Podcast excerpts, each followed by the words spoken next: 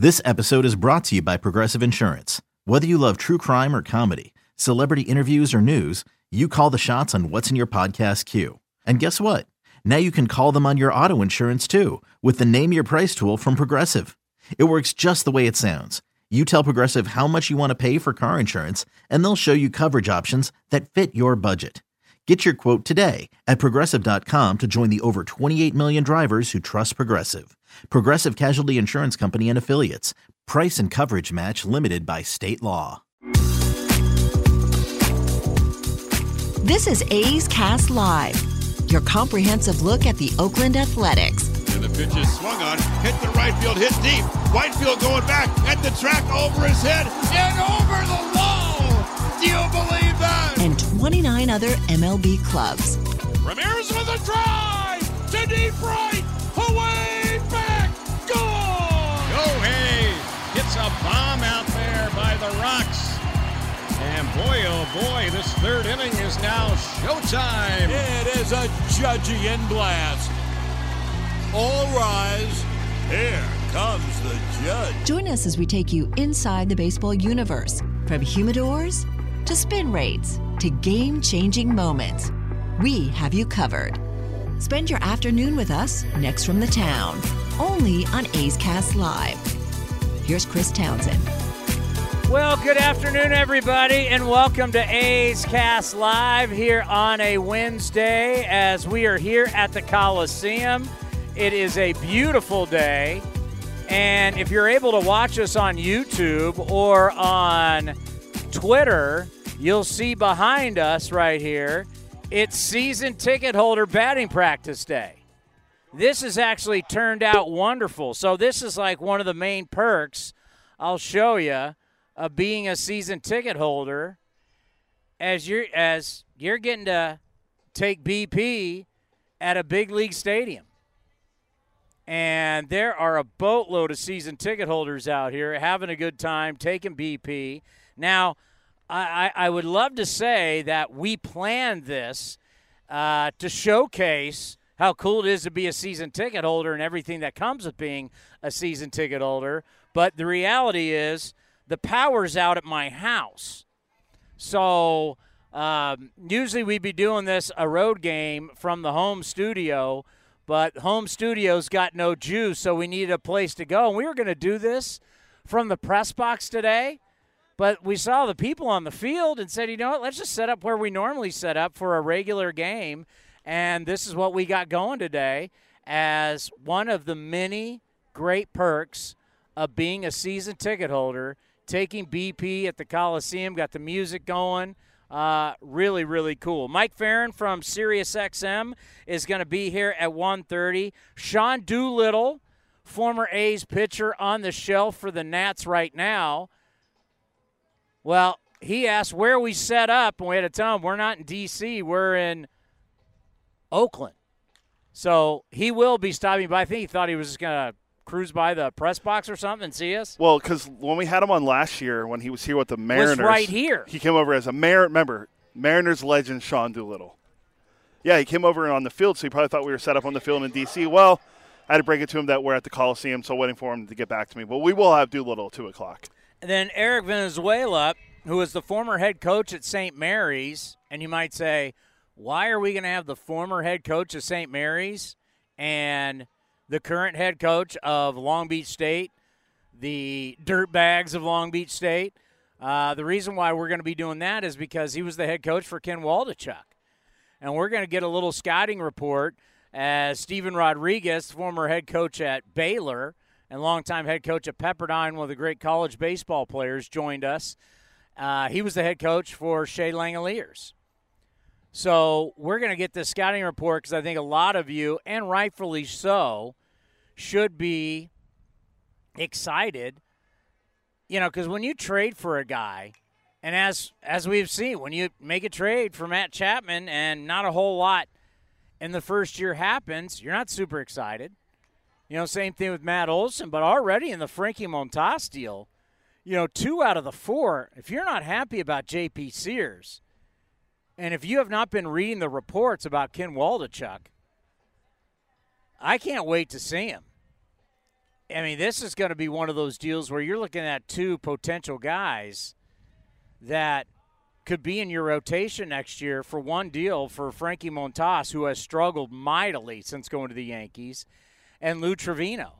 If you have two excellent left-handers for years to come, wow, look at the stars that come down onto the field. I mean, we might have to get some vice presidents on the show today here. I saw Steve Finelli at I Jack mean, London earlier. When Finelli walks, I'm like, look, you go, when Finelli's here. Now it's a party.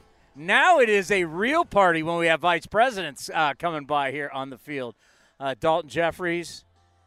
Hey, you got a new job now? Uh, raking the field? Yeah, he does it all. He'll be saying, uh, you, you do everything now for the Athletics. We're going to have to maybe get you on in a little bit as the uh, right hander for your ac- Athletics. We had no idea what we were going to have today. We just knew because years ago, I'm going to let you in on a little secret. Years ago, the people in my neighborhood thought it'd be a good idea to grow palm to have palm trees. Um, palm trees are not a native of San Jose, nor are they of the Bay Area. But they thought in San Jose they must have all gotten together in the in my in my neighborhood, and so all the tr- all the houses have palm trees for some reason. Well, problem with that, the palm trees grew up. And when the palm trees grow up, they grow into the power lines. So PG&E right now is at my house and on my block, basically changing the power lines. I guess taking them underground, cutting the trees, doing the whole deal. So that means no power, no show. So we will be doing everything from here today. A's Cast Live, A's Total Access, brought to you by Chevron, and uh, my hits during the game. And hope to God not post game show. There'll be power at some point, and I can get out of here. But yeah, that's we didn't know what we were getting into today. We thought we were going to come into an empty stadium. You know, when is Eno Sarris this week? Probably, I got to talk to him. We'll do Friday because our next show after this is Friday. So, really want to get into something that I don't know how much it excites you. I do think it's kind of a, a learning process that we're going through, and we go through this all together. And Eno has done an article on this. I said this is the year, as if you've ever read the book, The Tipping Point. This to me was the year was going to be the tipping point of when we're going to see historic lows in innings pitched now the past couple years and how that's going to affect the game overall. How is that going to affect teams? How much you go to the bullpen. As James Kaprielian tonight for the Athletics is trying to avoid his 33rd straight start of six innings or less. That's crazy. That's never happened before in A's history. Now, he's thrown the ball, I mean, other than his last start where he wasn't good, uh, his last nine starts, he was three and two with a 2.59. That's really good. But he's not giving you those extra innings finishing. I mean, basically for this season, he has averaged five innings a start. So that's where I go into my my routine of it's going to be a law firm a law firm game. It's going to be the law firm of Pruitt, Moll, Acevedo, Puk, whoever. And you're asking four, five, maybe six guys to finish the game. But then that only not only affects you for this game, but it affects you for the next couple games. Well, that's just one start. Well, what happens if now all of your guys go five innings? And now you're asking the bullpen to cover four, at least three, four, if not five innings every single game. How will this affect the team long term? Well, Eno has come out with an article, and I can't wait to talk to Mike Ferrin about this. One of the teams that has really struggled because their bullpen has not been the same as last year. They have not, even with the added, you know, added pitcher, you're allowed 13 pitchers, you're allowed all these guys in the bullpen.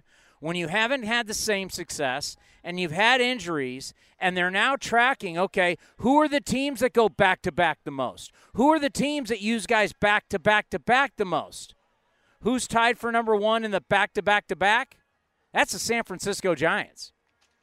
By the way, the San Francisco Giants lost again to the Padres last night. They got the Padres again today. I think at 3:45 is the start time. Oh no, that's three forty. I think it's playing. They're playing right now. It's a day game. Oh, Three forty-five Eastern, so twelve forty-five. So I, they're. I was listening to Sirius. It, it's hard. It's hard to look at our scoreboard and not see anything on it. I mean, it's, we're not used to that.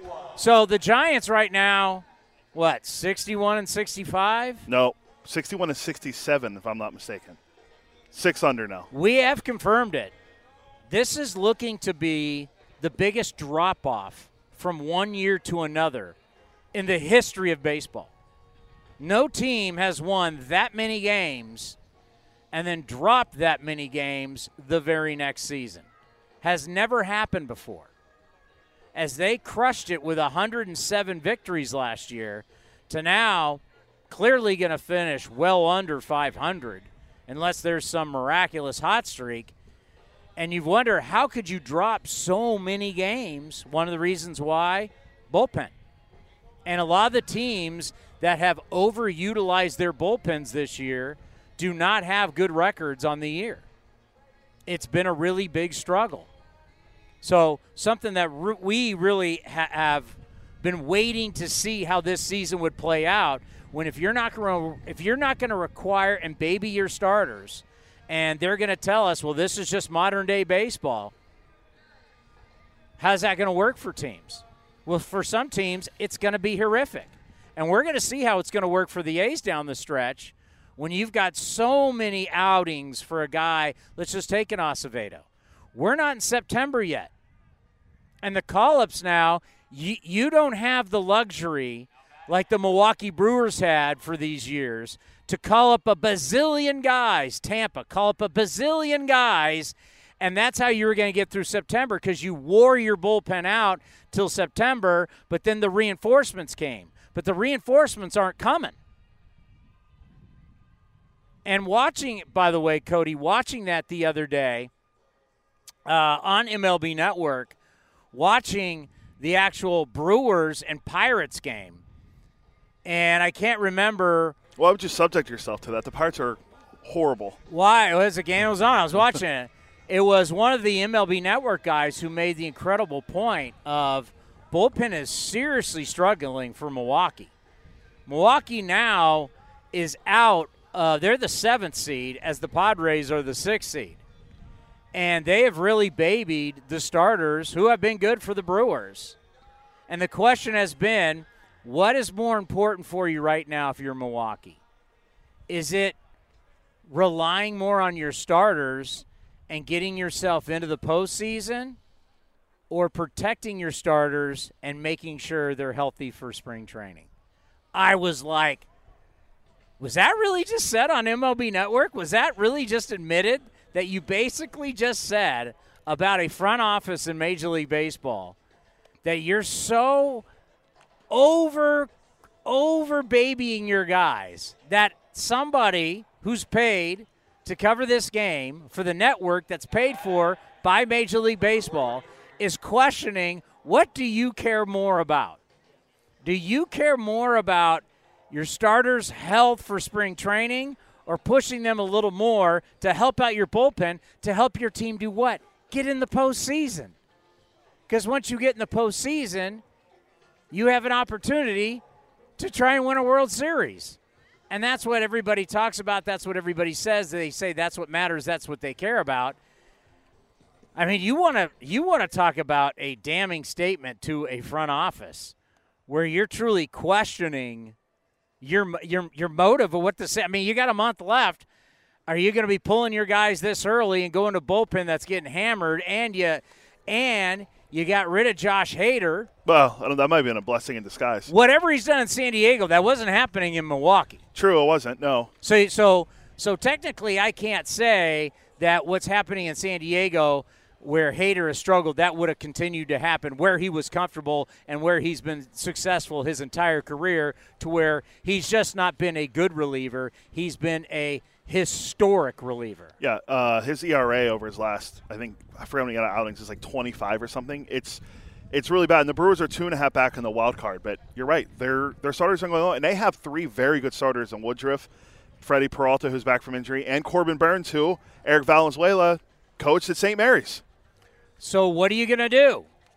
Are you going to protect your starters just to get them through the year and make sure they're healthy for spring training? I seriously, I had to pause it and say, "Wait a minute.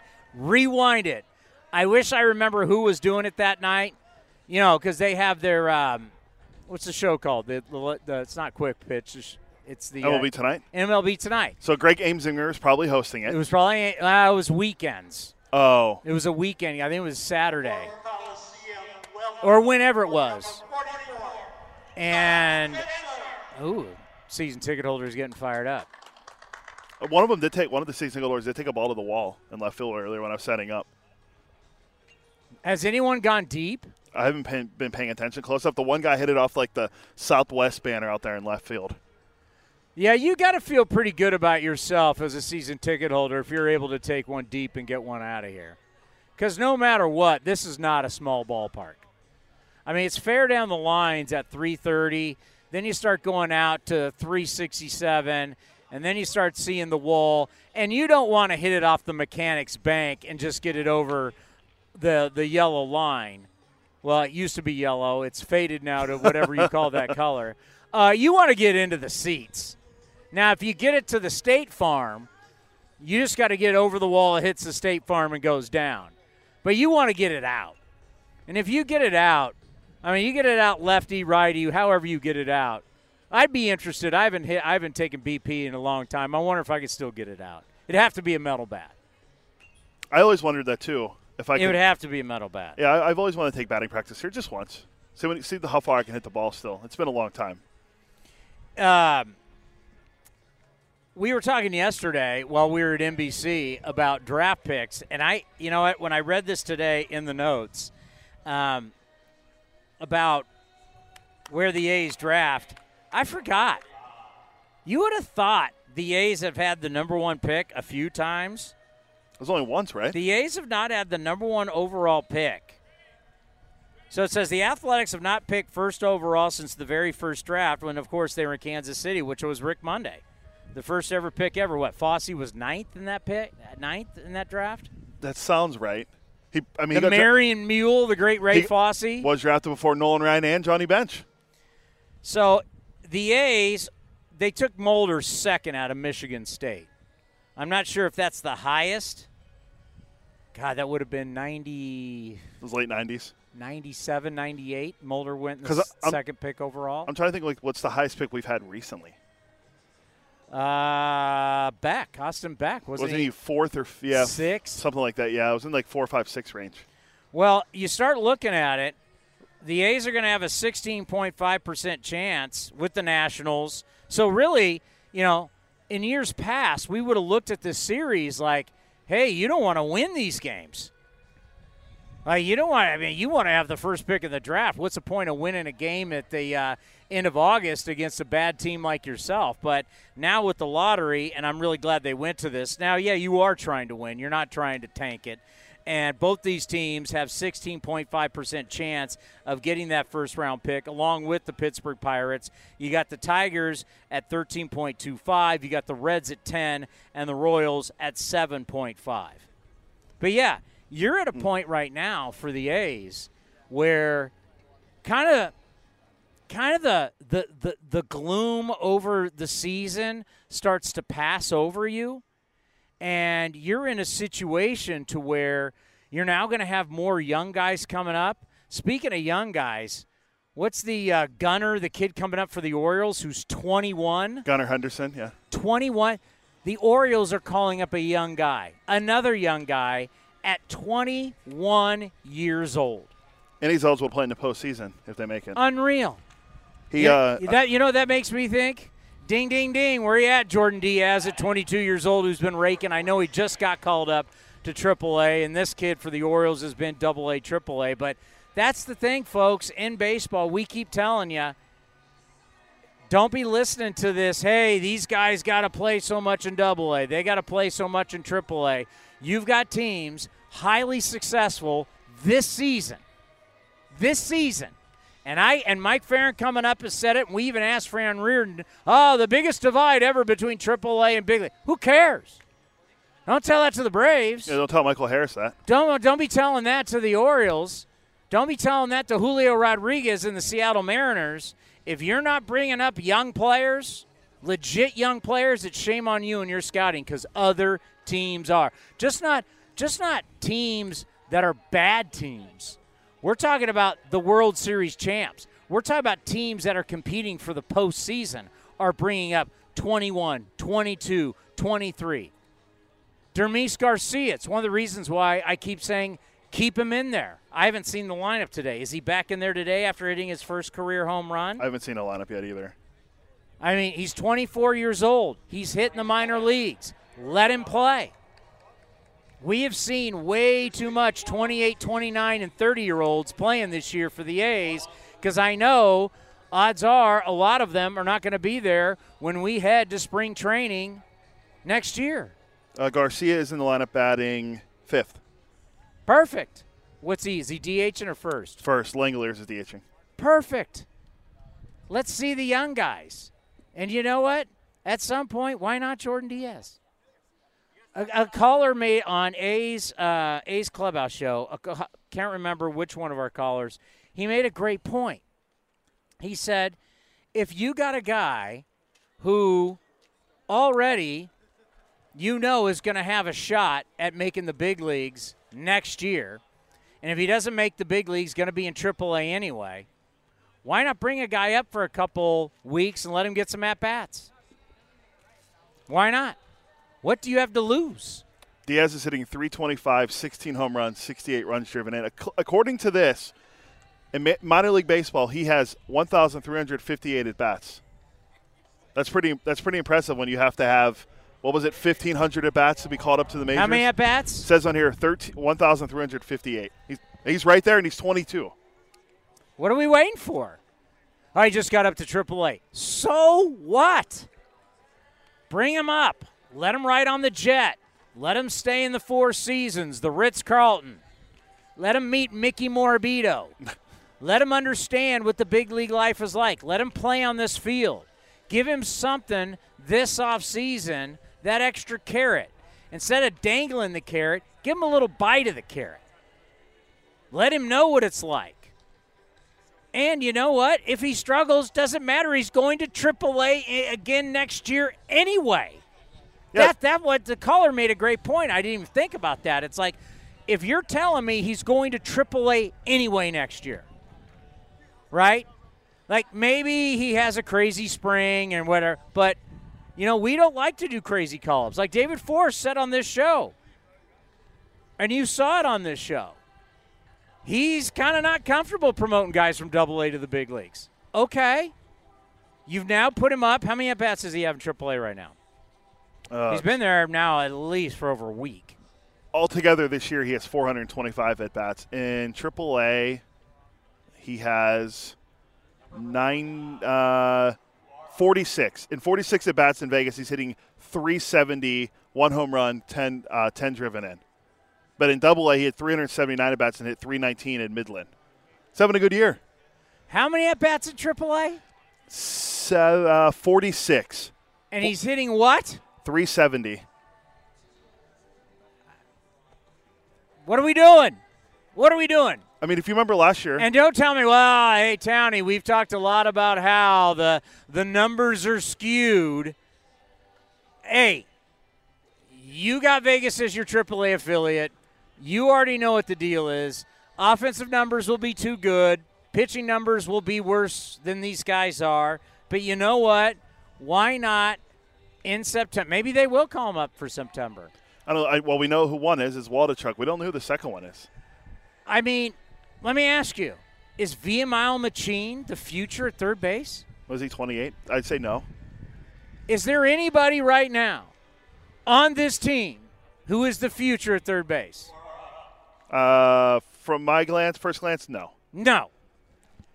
What is it going to hurt to bring up a 22 year old in a season where there's no pressure, there's no expectations, he can sit and learn, play, play. I would play him and give him some ABs. He's going to be back in AAA. I mean, knowing how conservative we are, he's going to be back in AAA anyway next year. Why not have him here? Why not play him now? I like the idea. We I got a guy from the Orioles coming up who's 21. This kid's 22. and we Julio saw. Rodriguez is still 21. Yep, he won't, he's not won't be 22 till like and just got an 8, 8, 8, 18, 30 year contract to play for the. He's going to be with the Mariners until he. He's 40. I mean, for God's sakes, yeah, let's see some young guys. Stop, I mean, uh, God bless the guys we've been seeing this year, but how refreshing is it to watch Nick Allen play every day versus Elvis? No offense, Elvis. He's coming No- back next week. No offense, Jed. No offense, Piscotti. But yet, I'm still going to look at the line. I mean, Tony Kemp. I know Tony Kemp had a great game last night, right? Tony Kemp was great, but what am I getting? But we can't call up a bazillion guys anymore, which I love that.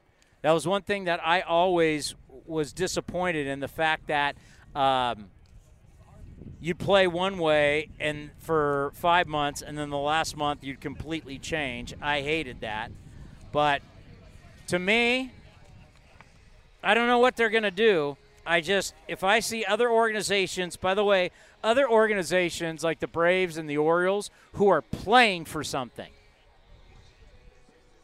The Braves are going to be in the playoffs. The Orioles are battling to get in right now. They're they're what two and a half, two back, Orioles are three back. three back. Changes every night, but they're right there. They're absolutely right there. You want to hear the, the impact of a young player has on a team? Adley Rutschman, where's he rank in WAR among catchers in the American League? Overall for the season, for the season, well, you guys tell me. Well, you guys tell me war matters until you want to bring up Shohei Ohtani, but I don't know when you guys want to use war or not. where, for an where does argument. WAR? Adley Rutschman got caught up in what May? He got caught up in May. The Orioles have been great since he's been playing for them. Um, they were under. They were eight games under when he took over. They're now over 500. I'm not going to say. I'm going to say for all catchers. No, just the American League. And then I'll give you all catches where he ranks. I'll say fifth. In the American League? Close. But no. He leads the American League in war. See, WAR. I thought that'd be too easy of an answer. I thought you were baiting me because into it. because Murph's second and overall Major League Adley Baseball. Rutschman has a better WAR than Murph. Here's the catchers with the higher WAR than Murph. JT Realmuto. Did you hear that? How we've been talking about how great Murph is. Do you hear that?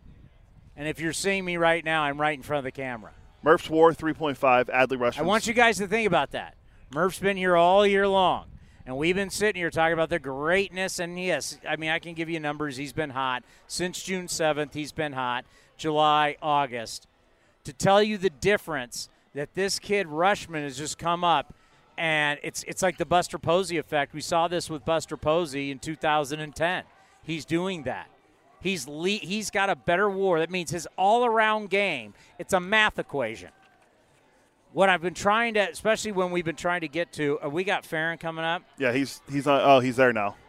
Well, Okay, picture this. It's Friday afternoon when a thought hits you. I can spend another weekend doing the same old whatever, or I can hop into my all new Hyundai Santa Fe and hit the road.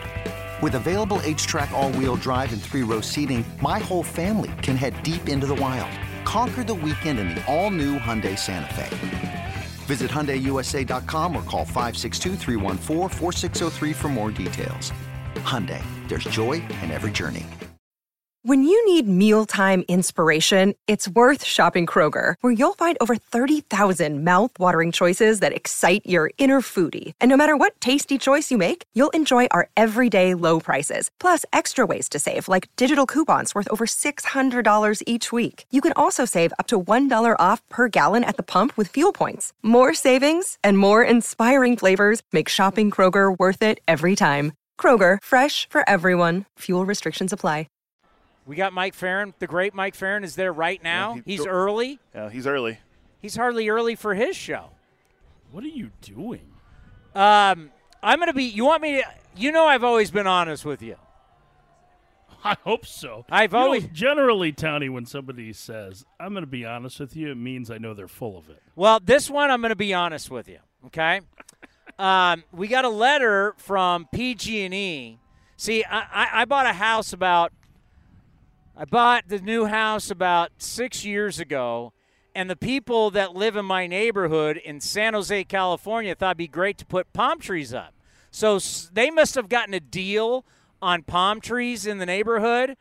Uh, and of course, palm trees do one thing: they grow Fall over. Yeah, well, that's also the so PG&E is here at my house where we would be doing the studio. We'll be in our studio for a road game, but I have no power at the house. So today, here you go, Mike Ferrin. If you were a season ticket holder for the A's, you'd be taking batting practice right now. Wow, that looks like a great event. Huh? That looks like it's a lot of fun. Now, will you be taking batting practice? Oh, Well, well, we're going to tell you we didn't know this was going on. We just needed a place to do the show. We showed up and went, "Oh, it's batting practice. Look Now, how this see, works out." This sounds like a fraud to me because my guess is that everybody that that you were secretly going to do this so that you could get in and show off that San Jose State uh, baseball background. So I- I saw you had Franny on yesterday. You know, Yeah. I think figured you had to get a real Spartan hitter in there. Yeah, I, I, I think at 50 I still could go deep.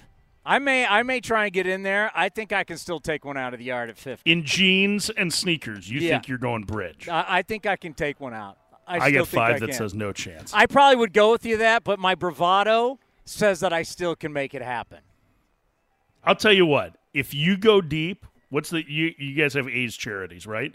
Yeah, I'll make A's a fifty dollar donation to A's charity if you go deep. That's that big time Sirius XM money right there. You heard that, folks. 50 bucks on the great Mike Ferrin. Uh, right now, as we got one month left, what are you most excited about down the stretch? Um, that's a good question. I think the National League East race I, I'm excited about because I think those two teams are really really good. I mean, I think like to me there there's five teams that I would say have probably between like a 70 and 80 percent chance of winning the World Series. I think it's the the Astros and the Yankees, and I know the Yankees last six weeks hasn't been great, but that's still a pretty good team. And then I would say Atlanta the Mets and the Dodgers are the other three. Obviously, the Dodgers are having an incredible year. So, um, I think that's one of the things I'm most excited about because I do think that has a chance to be very close. And I'm not sure that the Mets are actually better than the Braves. I think they're pretty evenly matched. So that's one thing that I'm excited about. I'm excited about. Um, I'm excited about Seattle. You know, like I'm excited to see what the that would be like. Um, you know, my in-laws live in Seattle. My brother-in-law and his family are there. Our nephew is 16 and is a huge Mariners fan, and you know he's never seen this in his life, anything like this. So the idea of them potentially hosting a playoff series, it's been 21 years since they've even been there. If they were able to get like the number three seed, or no, excuse me, the number four seed, and be able to host in the in the um, you know the wild card round, I think that would be pretty cool. So those are the things I think I'm most excited about down the stretch. Well, I'll tell you what, and you know how much I listen to uh, your guys' channel, Channel 89, Sirius XM MLB Radio.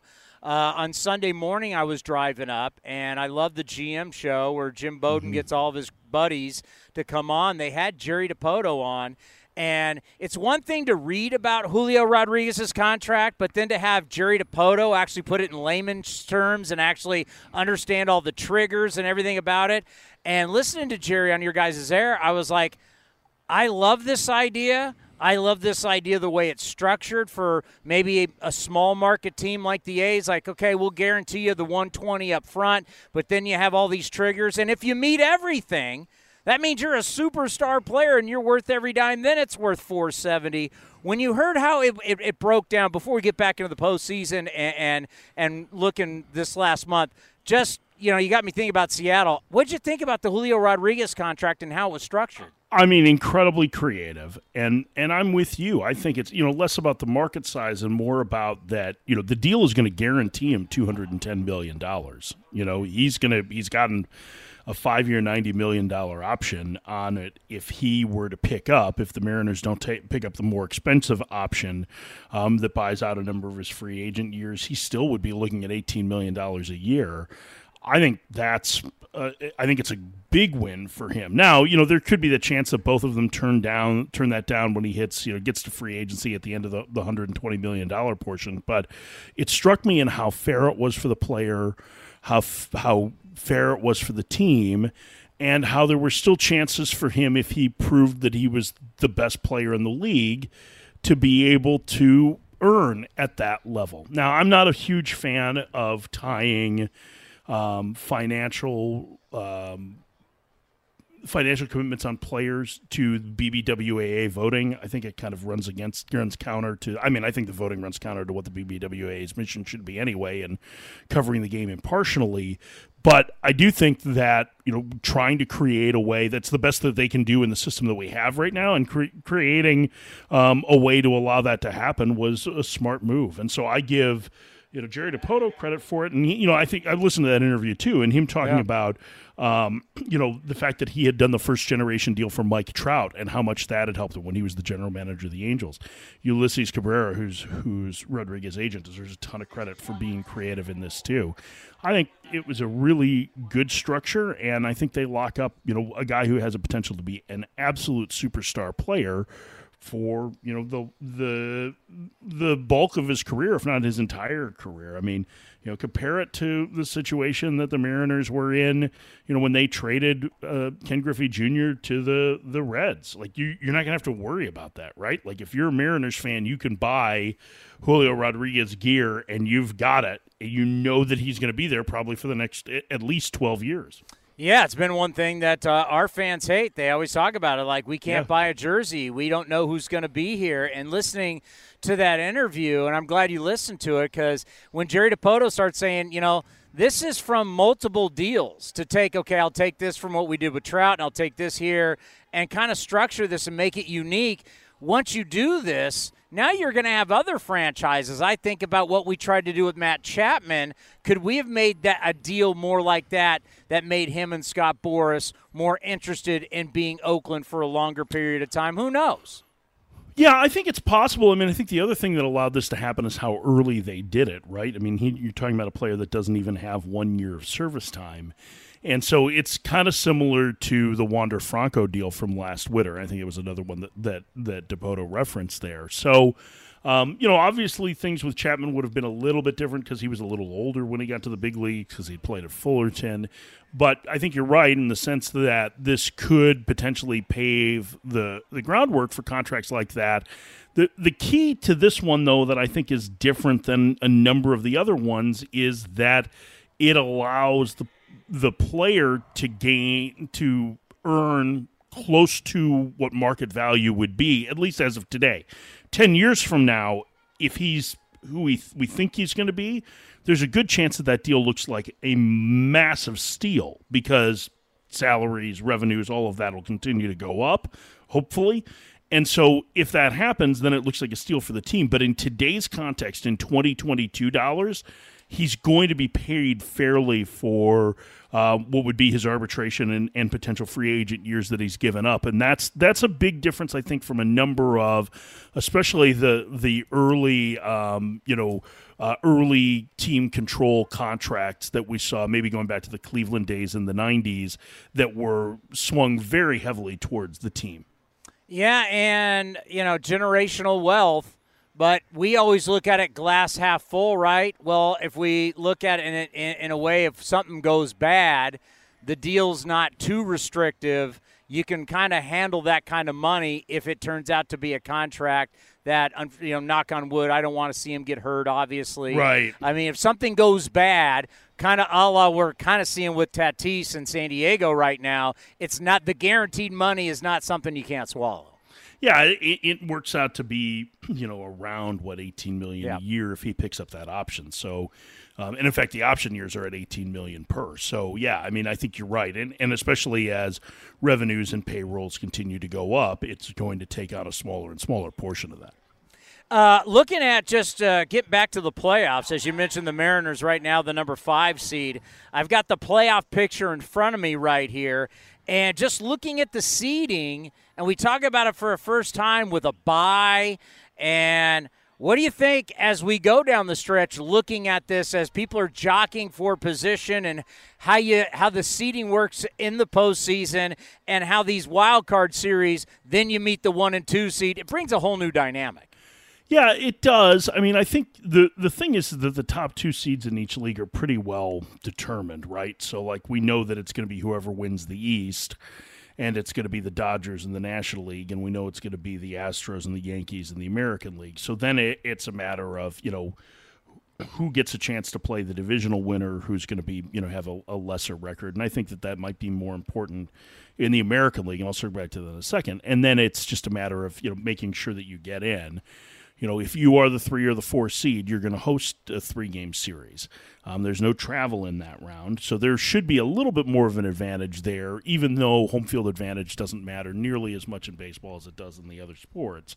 But I do think that's important. The one thing I would say is in the the American League picture, because I think the teams that are in there right now in both leagues are the ones that are probable to finish there.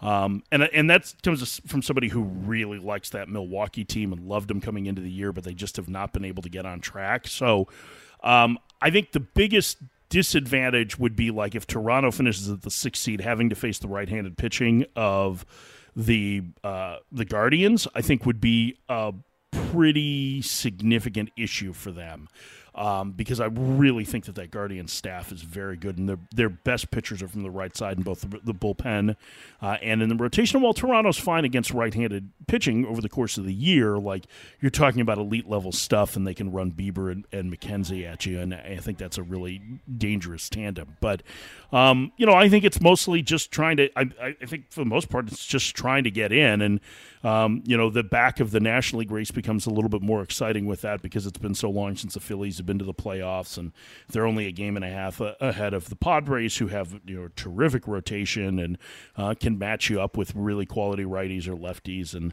um, you know, if Milwaukee were to get in, they you know the idea of having to face Corbin Burnes and and Brandon Woodruff and Freddie Peralta in a series does not sound like a whole lot of fun. So um, I think it's you know for the most part, it's jockeying for position with maybe you know one of those teams that could sneak from the outside. I don't think Baltimore is going to get in, but um, those other teams, you know, at least Milwaukee has a fighting chance. You know, one of the things about baseball at this time of the year, storylines are key. And the Yankees were just here for four games as they split. Now they go down to Anaheim. Now it's Judge and Ohtani. And what's so good about this, and I've been trying to talk to our our uh, our great listeners, whether it's this show or the post game show, saying.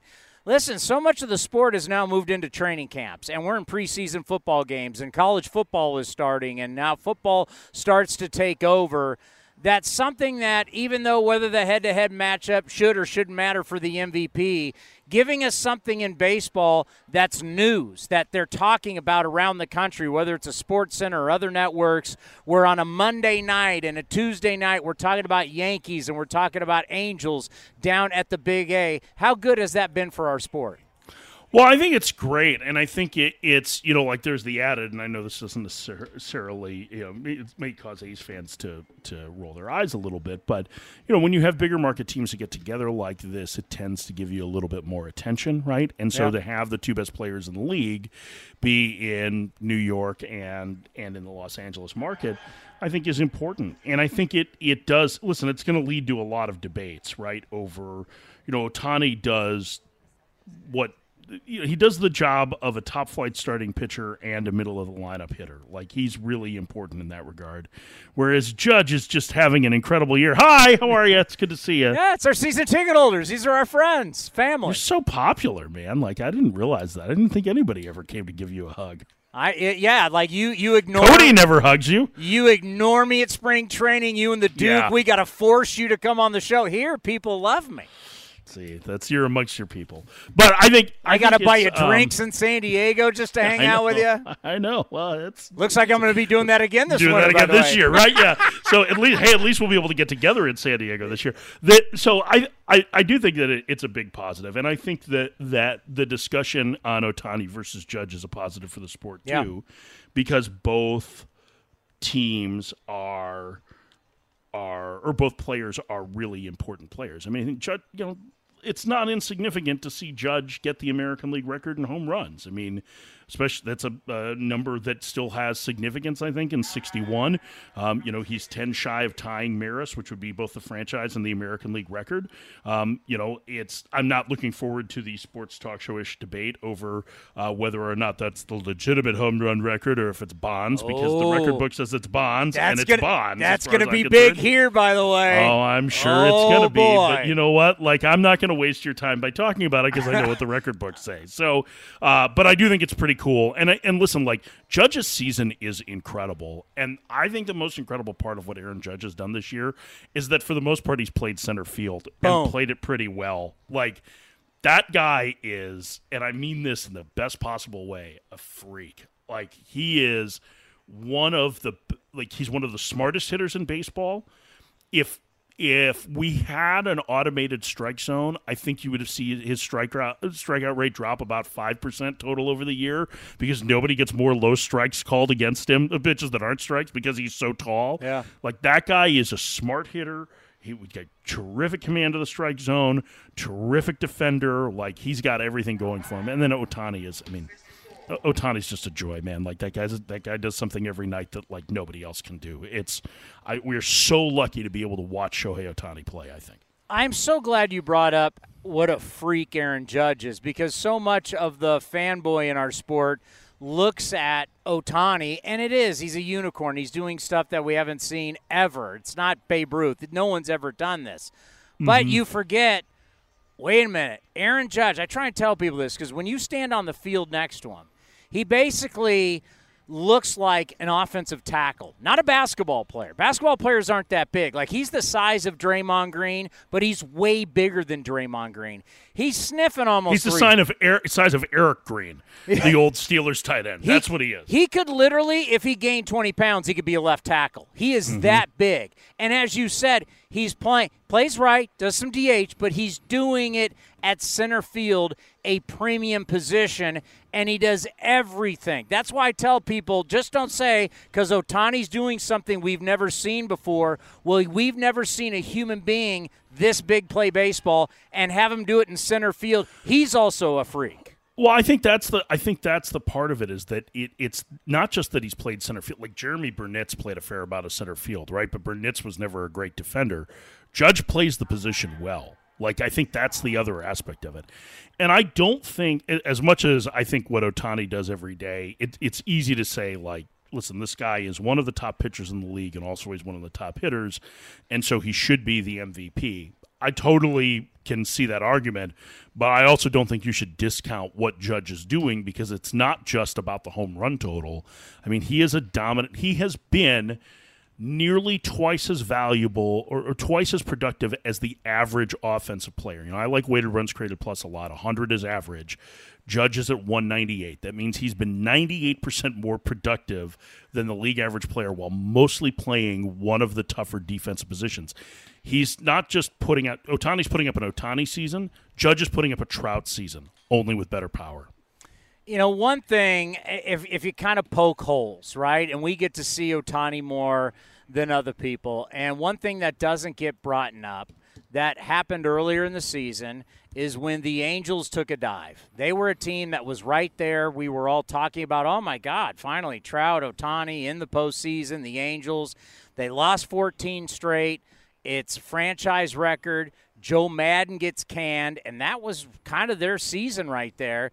And if you go back and look at the numbers during that time, the pitching wasn't great for Ohtani. The hitting wasn't great at all. And that's when they needed their guy the most. And that's where I look at Aaron Judge. And I'm not going to say one guy's on a better team than the other, but the pressure that Judge is under, like he didn't homer for nine games and people are on him. I mean, you lose 14 straight, your season's over. No one outside of Anaheim was really freaking out. If the if the Yankees lost 14 straight and Judge wasn't hitting, oh my God, I can't even imagine what it would be like. So the pressure Judge is under is so immense.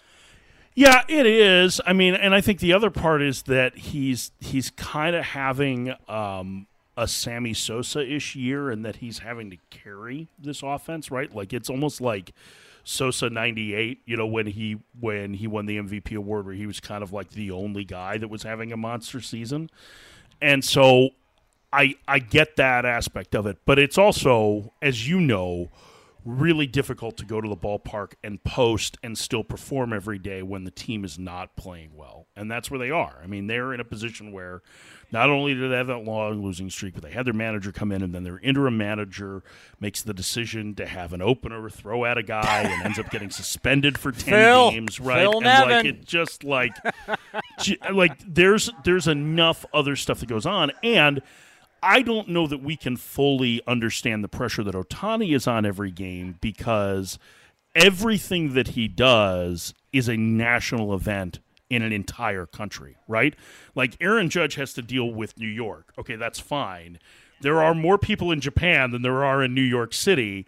And everything that Ohtani does, everything that he says, every move that he makes is followed to the nth in his home country. And pro- heck, it might be just a relief playing in the states in that regard. so, like, it, there's probably not there. There probably isn't as much pressure as there is from back home. So, I do think that that while you're right from a one loss standpoint, there is more pressure on Judge to perform, and especially with the expectations for his team, there are external pressures that are on Ohtani that I don't think any of us can fathom. Can be, Let- begin to like Ichiro can fathom them. That's about it.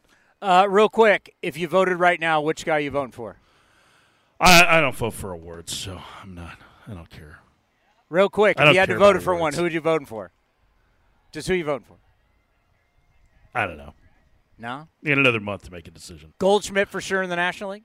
I think Goldschmidt, yeah. I, and and as somebody who's known Paul for a long time, I'd be very happy for him. I mean, um, you know, he's he's got a legitimate chance to be the first Triple Crown winner in the National League in 85 years. Yeah, Joe Medwick, by the way, who had Yep. a, who I did know the nickname Ducky. I didn't know Ducky it was Medwick. Ducky. Yep. Yes, the great Ducky. Uh, let's end on this. Uh, somebody who's been so good to us. Uh, I can't tell you. There's one manager that we have on all the time, and he always tells his PR staff, "Oh, I want to do the video with him," because most people just want to do the phone call; they don't want to deal with it. And uh, ever since we got to meet him in San Diego at the winter meetings in 2019. Uh, he's been so good to us. And Torey Lovullo getting his contract picked up for another year. Yeah. You know him so well. He's a former A, and like I said, what he's done for us here on A's Cast as a as a manager, a former athletic. Uh, just happy. How happy are you for him that he's in the situation he's in? He loves to be there. He continues to want and build there, and he's going to get that opportunity. I, I'm very happy for him, and especially when you consider that they lost 110 games last year and stuck with him through that, and now they've been able to see the reward of it from the other side. You're not going to find a better person in baseball, in my opinion, than Torey Lovullo. He's just a tremendous human being, um, and he's a really good manager and player development manager. You know, I think I don't know that he's necessarily the best at uh, bullpen maneuvering or certain X's and O's inside the game, but I think in terms of feel, getting the pulse of players, figuring out what they need, building relationships, um, being a communicator, I think Torey's top of the chain. And you'd be hard pressed to have somebody. He's the you know, like he's the kind of person that you dream of wanting to work for, right? Let you do your job unless there's an issue. Then he's going to address it right away, but he's going to get your input as well on everything. And I'm I could not be happier for him. And it is fun watching them you know, start to turn the corner a little bit. Um, they're now tied with the Giants for third place in the West. Oh. And, you know, some of that is the Giants have, have struggled Oh. because they haven't been able to recapture the ma- magic from a season ago. But part of it is that Arizona has some pretty good young players. And, you know, we get to see Corbin Carroll's debut this year out here in the desert and, and this week. And, you know, he's got a chance to be that kind of impactful two way guy as a guy with a lot of doubles and triples, stolen bases, hit for a high average, and play really good defense. So um, I'm excited for Torey. I'm happy for, for him because you know, he's one of my favorites. Well, I can tell you here in the San Francisco Bay Area, the media does not want to really dwell on it. So I feel it's my obligation to let everybody know on a daily basis that this is the biggest drop off from year to year for the San Francisco Giants in the history of Major League Baseball. I just feel it's my duty Now, to let why would people that know. be on your list of things to bring up? I'm a I can't journalist. Possibly understand why. I am a Yes. journalist. I'm not a talk show host. I'm not an opinion maker. I'm not a hot take guy. I graduated with a degree in radio, television, and film. I'm a journalist, and I need to let the public know the truth. The only thing that you were missing with it is I'm going to be honest with you because that would have been the perfect thing to say before you said I'm a journalist and not a hot take oh, artist. Oh, God, it's the best. Hey, real quick, I saw what your guest list is. One, you have to ask Sean Doolittle about playing with puppies all day because they had puppies at the ballpark yesterday in Washington, and he was like literally getting in the cage with them and playing like cross-legged on the ground, like puppies crawling all over him. Okay. And I saw you've got Eric Valenzuela on. I love Eric Valenzuela. Like that guy is a great coach, and you know he was a Golden Gloves boxer. Well, that will be now brought up. What else you got? That's that's all. Listen, I can't do all your prep for you. You got Cody for a reason.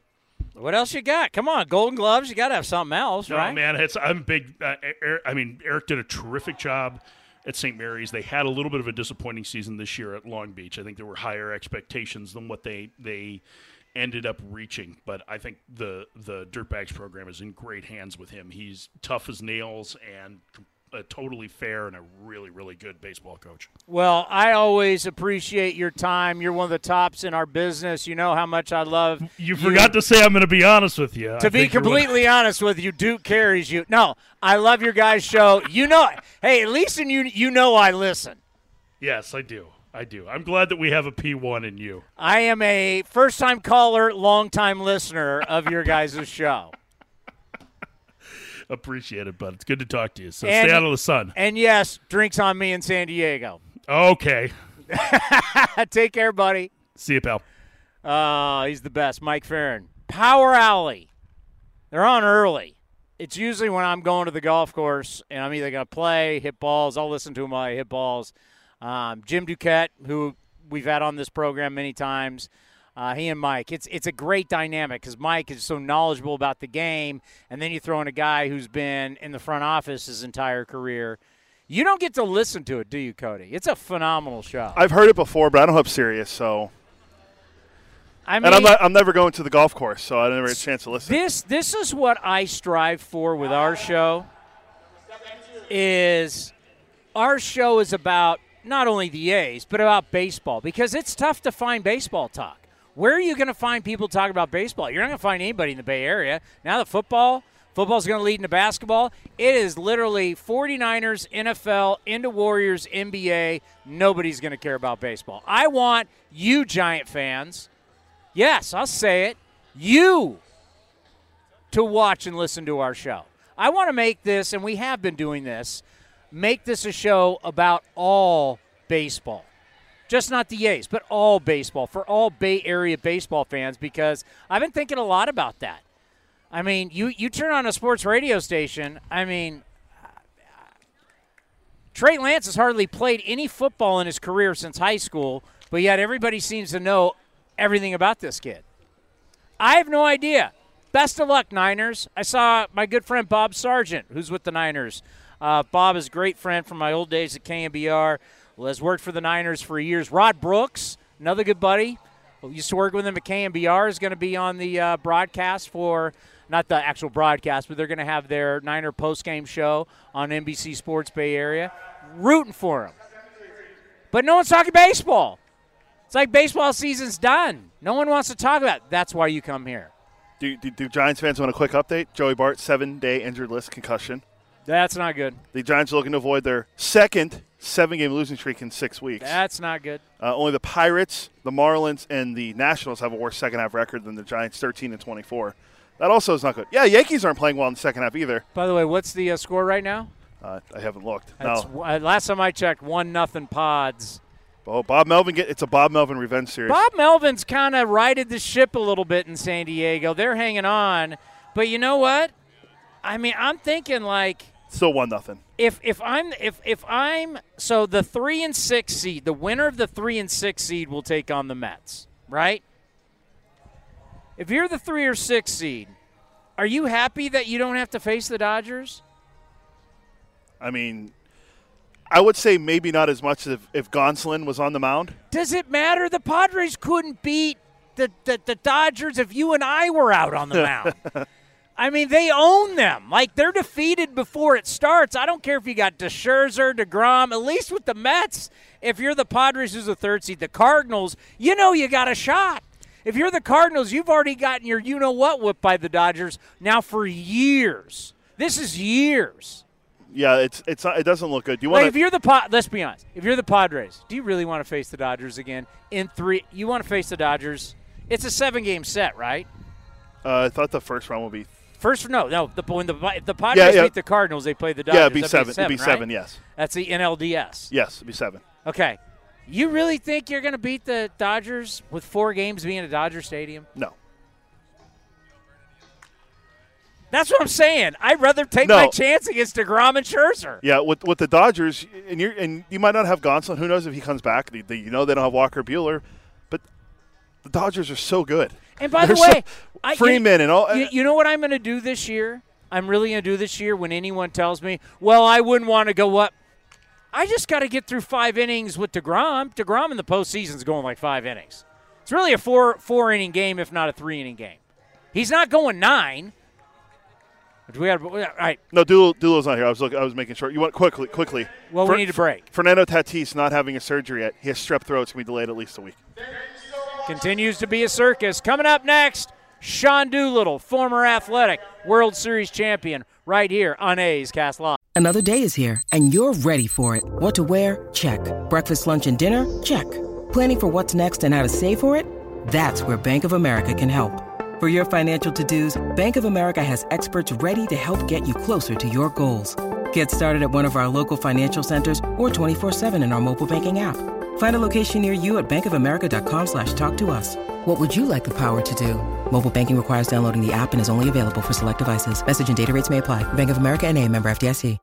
The Coliseum has gone by many names, but none better than the Last Dive Bar. Hi everyone, Ken Korach here, and my friends at Last Dive Bar are helping us celebrate our longtime home. Last Dive Bar has the most unique merchandise for all Oakland baseball fans. T-shirts, sweatshirts, the Ray Fosse line, and my personal favorite, the lights have taken full effect. Visit their website at lastdivebar.com or follow them on social media at Last Dive Bar. All proceeds are invested back into the A's Community Fund and their affiliated charities. Go to lastdivebar.com. That's lastdivebar.com. The Eno Sarah Show is sponsored by Fieldwork Brewing Company. With eight taproom locations in Northern California, Fieldwork brings you fresh craft beer direct from the source. Fieldwork will also ship beer direct to your door if you live in California. Visit fieldworkbrewing.com. A's Cast Live continues from the town. Here's Chris Townsend. You know, this has turned out to actually be a great treat to be out here for the season ticket holders taking BP. And a couple of them have said, Tell Sean Doolittle we said hello because they miss him. Is he here? Do, how are you? What's up, Townie? A couple people, uh, friends of yours, taking BP here for our season ti- ticket holder batting practice wanted to say hello. They miss you. I miss them too. Please tell them I said hello. How, how's their swing looking? Uh, well, Jen got it past the mound and she grunted and acted like she won the seventh game of the World Series, so a huge success. I love the energy. What is this? You guys had puppy day yesterday, and I hear you were loving it. Oh man, what a treat! Um, yeah, we had a, a, a group from uh, called Wolf Trap Rescue that works uh, out in Northern Virginia. Brought some puppies to the field. Um, I think they were actually just shooting up some promotional content. We have our last uh, Pups at the Park day in the middle of September, um, but it was a huge hit for the guys. There were six or seven lab mixes um, running around the clubhouse. Um, it, it was just a it was a lot of fun. You know, for the A's being in D.C., you know, the last time the A's were in D.C. was, was 2005. For God's sakes, Mark Kotsay played in that series. That's how long ago it was.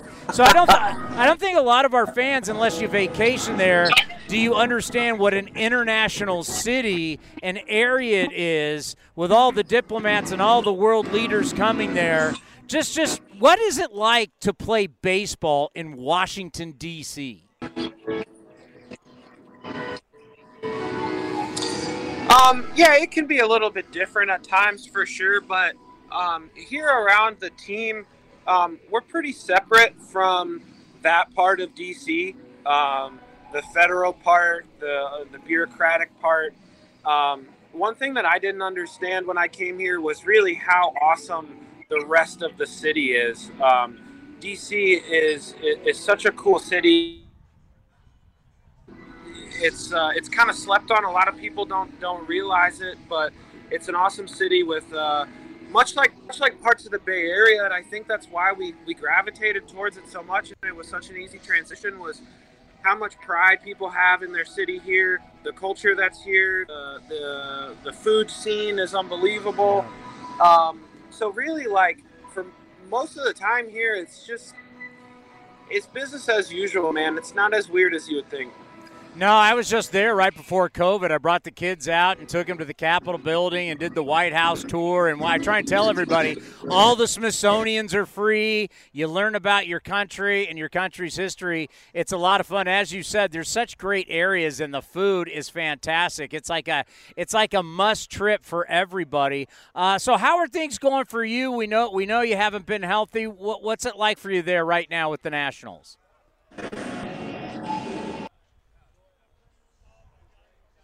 Uh, he left. I think he was having spotty service in the first place. So He's, we'll- is he in the press box? he was sitting in the dugout. It looked like. Oh, is he? Yeah. So we'll, we'll- I'm sure he'll jump back. I told him if, if he was having issues, we'd give him a call, but I'll see what he says. The great Sean Doolittle. Yeah, he said. Yeah, he said to call him. So give me a second. World Series champ. He grew up. What? He grew up in what? New Jersey. So yeah, and he And played. he went to Virginia. He went to Virginia. Yes. Yeah. So he's been around that area for years. I'm. You know? I'm curious. I'm curious. Sean Doolittle. Um. Long-term goals after baseball. You know what? What is his plan? I mean, this is a guy that is about helping people, and you could see the power of of of, of who he has become, and wherever he goes, whatever city he's in, um, with, with helping. And it's unreal because not every player, and not every player should have to do that. Not every player wants to do that.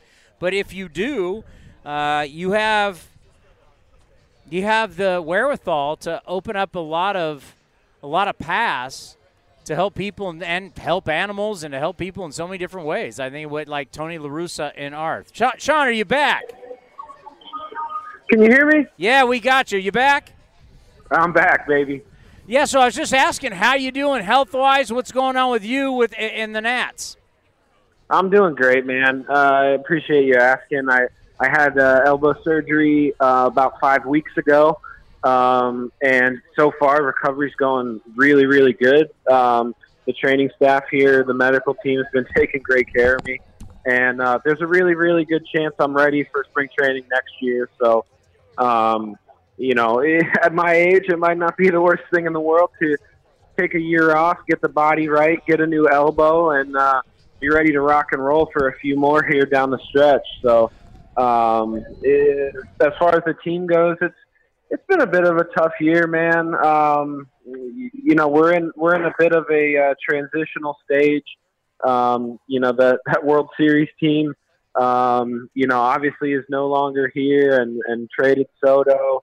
Um, but you can start to see you can start to see a really exciting core of, of young guys that, that are you know starting to get regular playing time and take advantage of that opportunity. So um, we have an awesome group, man, and and um, you know you can start to see that there there's a bright future here.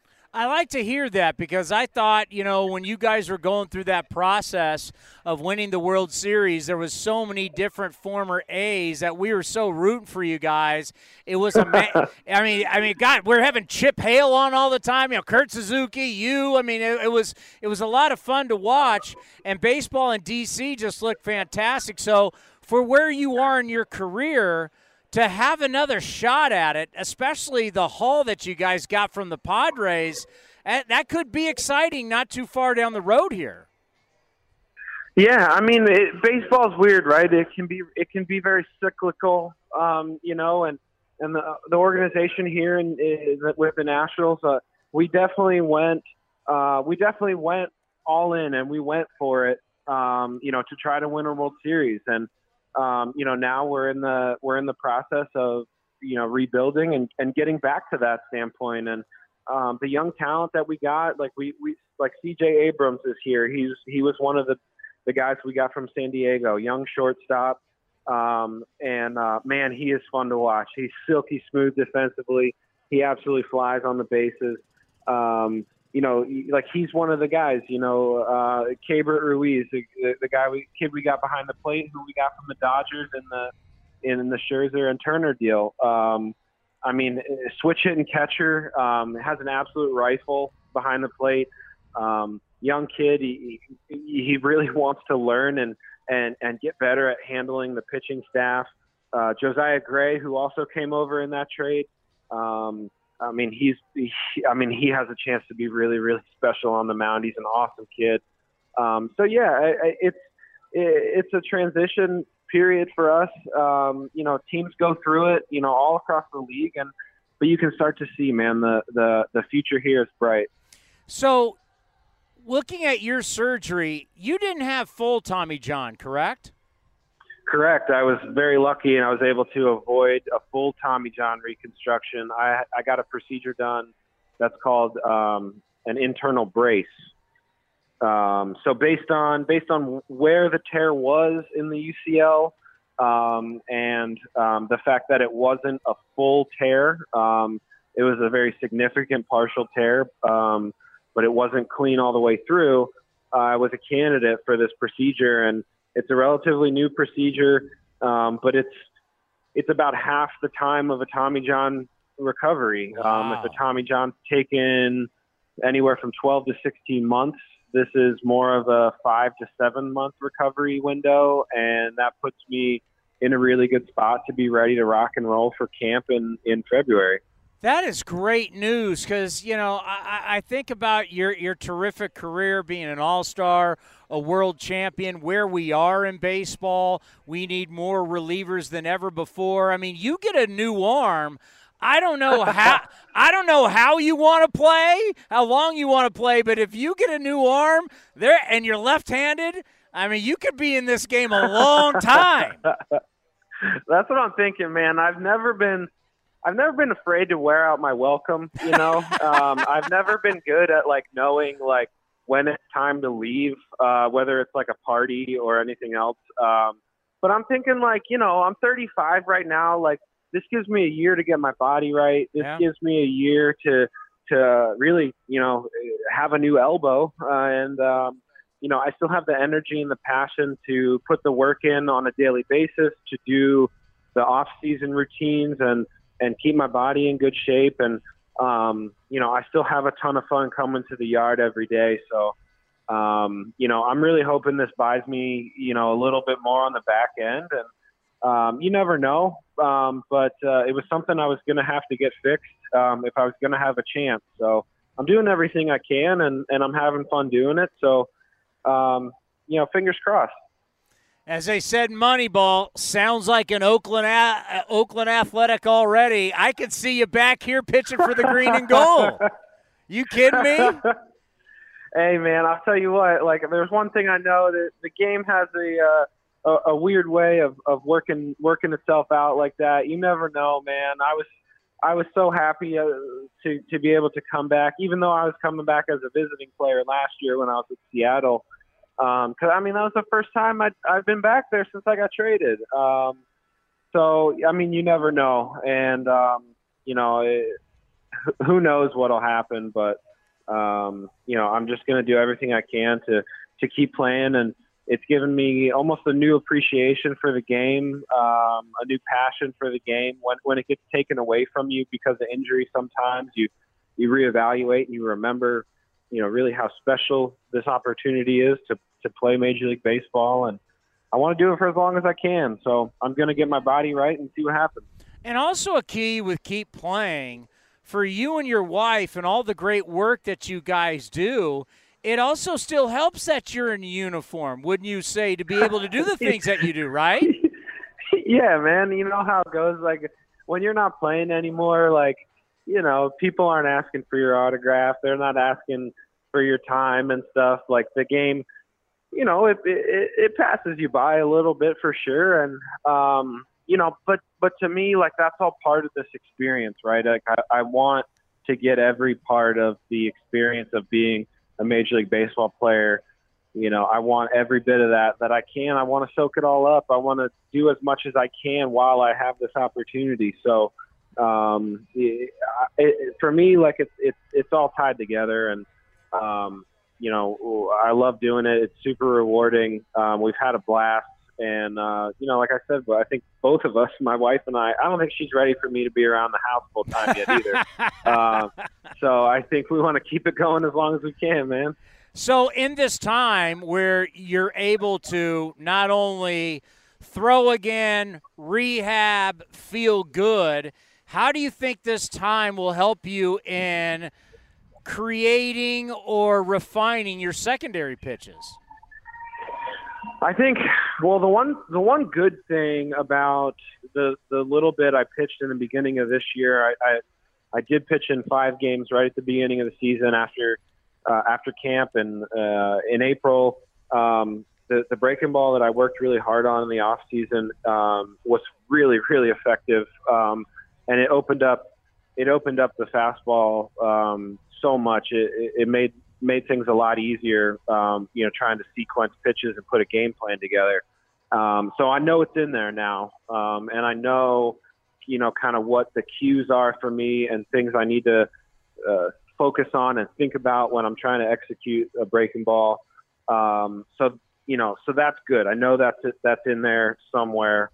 Um, but I, I mean, this this time, you know, I've been I've been trying to help any way I can, right behind the scenes, and and um, I sit in the uh, during the, the home games. I sit in the dugout. I got I got the dugout iPad um, next to me all the time, and I'm I'm looking at at our pitchers and the way that that they're moving down the mound, what what they might look like mechanically, um, what their what sequences they're trying to execute, you know, from a from a game plan standpoint. And I'm trying to give these guys feedback and um, you know, so like I I think that keeps the the the pitching part of my brain it keeps it very active, and and the more conversations I have with with our guys about it, you know, I'm constantly learning new things uh, from them as well. So it's absolutely a give and take, and it, and it's given me some some ideas to think about and some stuff I, I think I might want to try when I get to you know pick up a ball in October and start throwing again.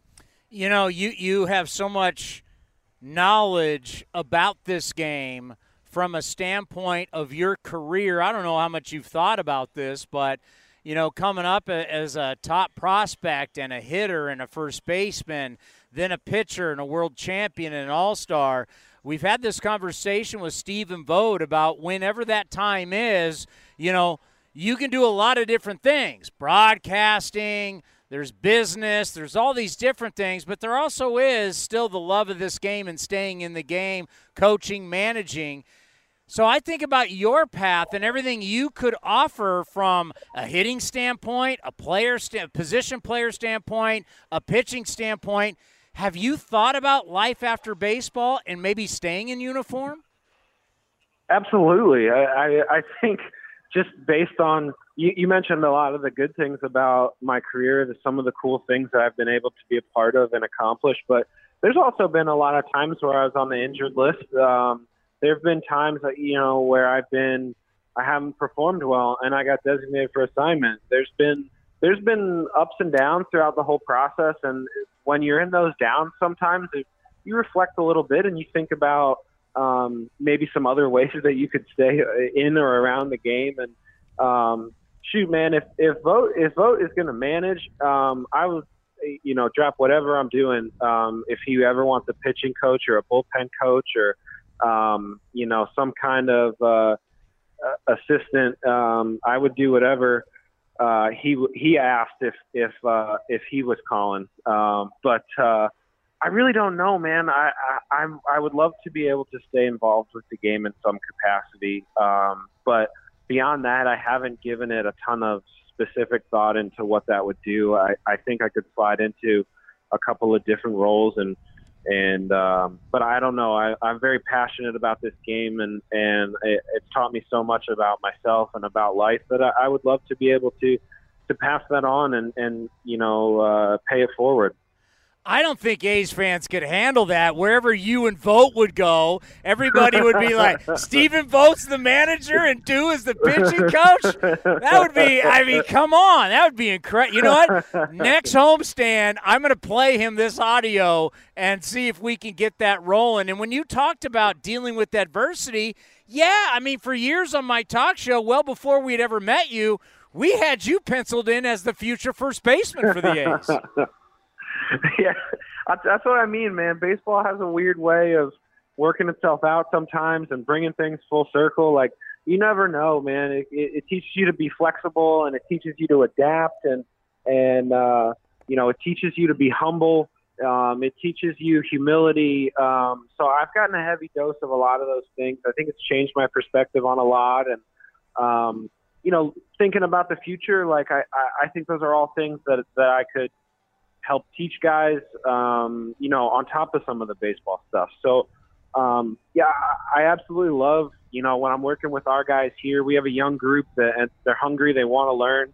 Um, uh, I did get my 10 years of service time this earlier this year, so they have to listen to me when I talk now, which is nice. Um, so, um, so I, I love that part of it. It's it, it's been a huge help for me too during this rehab process to be able to stay involved with them as well. So I guess it's not completely selfless, but um, I, I just I, I, I have a passion for it and and I love uh, sharing that with other people. Well, I'll tell you what, because of your gratitude, your humility, your love for people, all the stuff that's been tough turned into gold for you and a great career. I'm, I'm serious. I mean, you you are when we think of all the different great people that have come through Oakland, salt of the earth. What what what you have done for so many different people out of your own love and heart is the reason why you've had this great career, and you're going to keep having it. And we just want to say thank you for stopping by. Uh, I love the idea of bringing you back in the green and gold. But until then, we'll be rooting for you with the Nationals. Be well. Tell your wife we said hello. And uh, take care. And can't wait to talk to you next time. That's awesome. Thank you, Townie. I appreciate you having me on. It's good talking to you again. See you, buddy.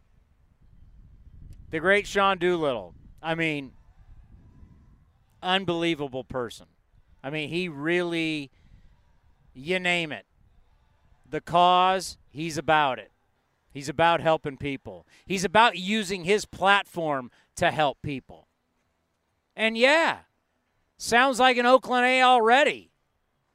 Call Billy Beane, call David Forst, get him on the program now. Call him. What do you mean? David, we, David might be uh, uh, at the arena right now. He, might, he can just walk over. Think he's. By the way, batting practice is over. Yeah, now it's just us and Clay Wood and the grounds crew here, and he, Reba. Did I tell you the Clay Wood story about Art Howe? Yes, you told the you told it about the him. I told actually. You told it. You told it yesterday. Yeah, it's it's it tells you everything you need to know about Art Howe. Clay told me that on Sunday. Um, coming up is going to be Eric Valenzuela. Valenzuela, like Fernando Valenzuela. Yeah. He's going to be doing it over video also. Really? Yeah, I had to send it to his Long Beach State uh, email address. really? Yeah. The dirt bags of Long Beach State. As the great Roxy, you know him as Alan Bernstein, uh, told me, told us, he loves to talk pitching. I mean, obviously he had Ken Waldichuk, Corbin Burnes, Tony Gonsolin. He's he's had some big guys at St. Mary's. Yeah. Now Long Beach State is that? Do you even know their uh, actual who the Long Beach State, their mascot? I've seen it before, but I don't know what it is. They're the 49ers. And Justin Justin Turner went there. But in baseball, they're called the Dirtbags. Oh, wait, did he go? To, did he go there or Fullerton? Uh, Justin Turner, I think, went to Fullerton. Who, uh, Jered Weaver went to Long Beach State. Uh, one Weaver went to Fullerton. One went to Long Beach State. I believe it was Jered Weaver, the younger one. Uh, let me see, Justin Turner. Um, do you know what uh, Cal State Fullerton's mascot? Uh, he went to Fu- Turner went to Fullerton. Uh, I do not. The Titans, who are now producing managers like Mark Kotsay, Phil Nevin. I mean, powerhouse programs. I got to play against them playing in the what, Big West all those years. Booney went to U, USC, right? He's an SC guy, like his dad. The great Bob Boone, who went to my high school. Where'd, where'd Bret Boone go? I saw him. I was watching Each Rose retirement dinner, and uh, Bret Boone did a video for Each I don't think Bret Boone went to college. Oh, he was a drafted out of high school guy. Yeah. And he was a good player. I'm not sure on that. I'm not sure on all my boons. or the new addition to the family, Nick Allen, marrying into the Oh, that's great right. Boone family. Uh, before before Eric comes on, oh, actually he's here already.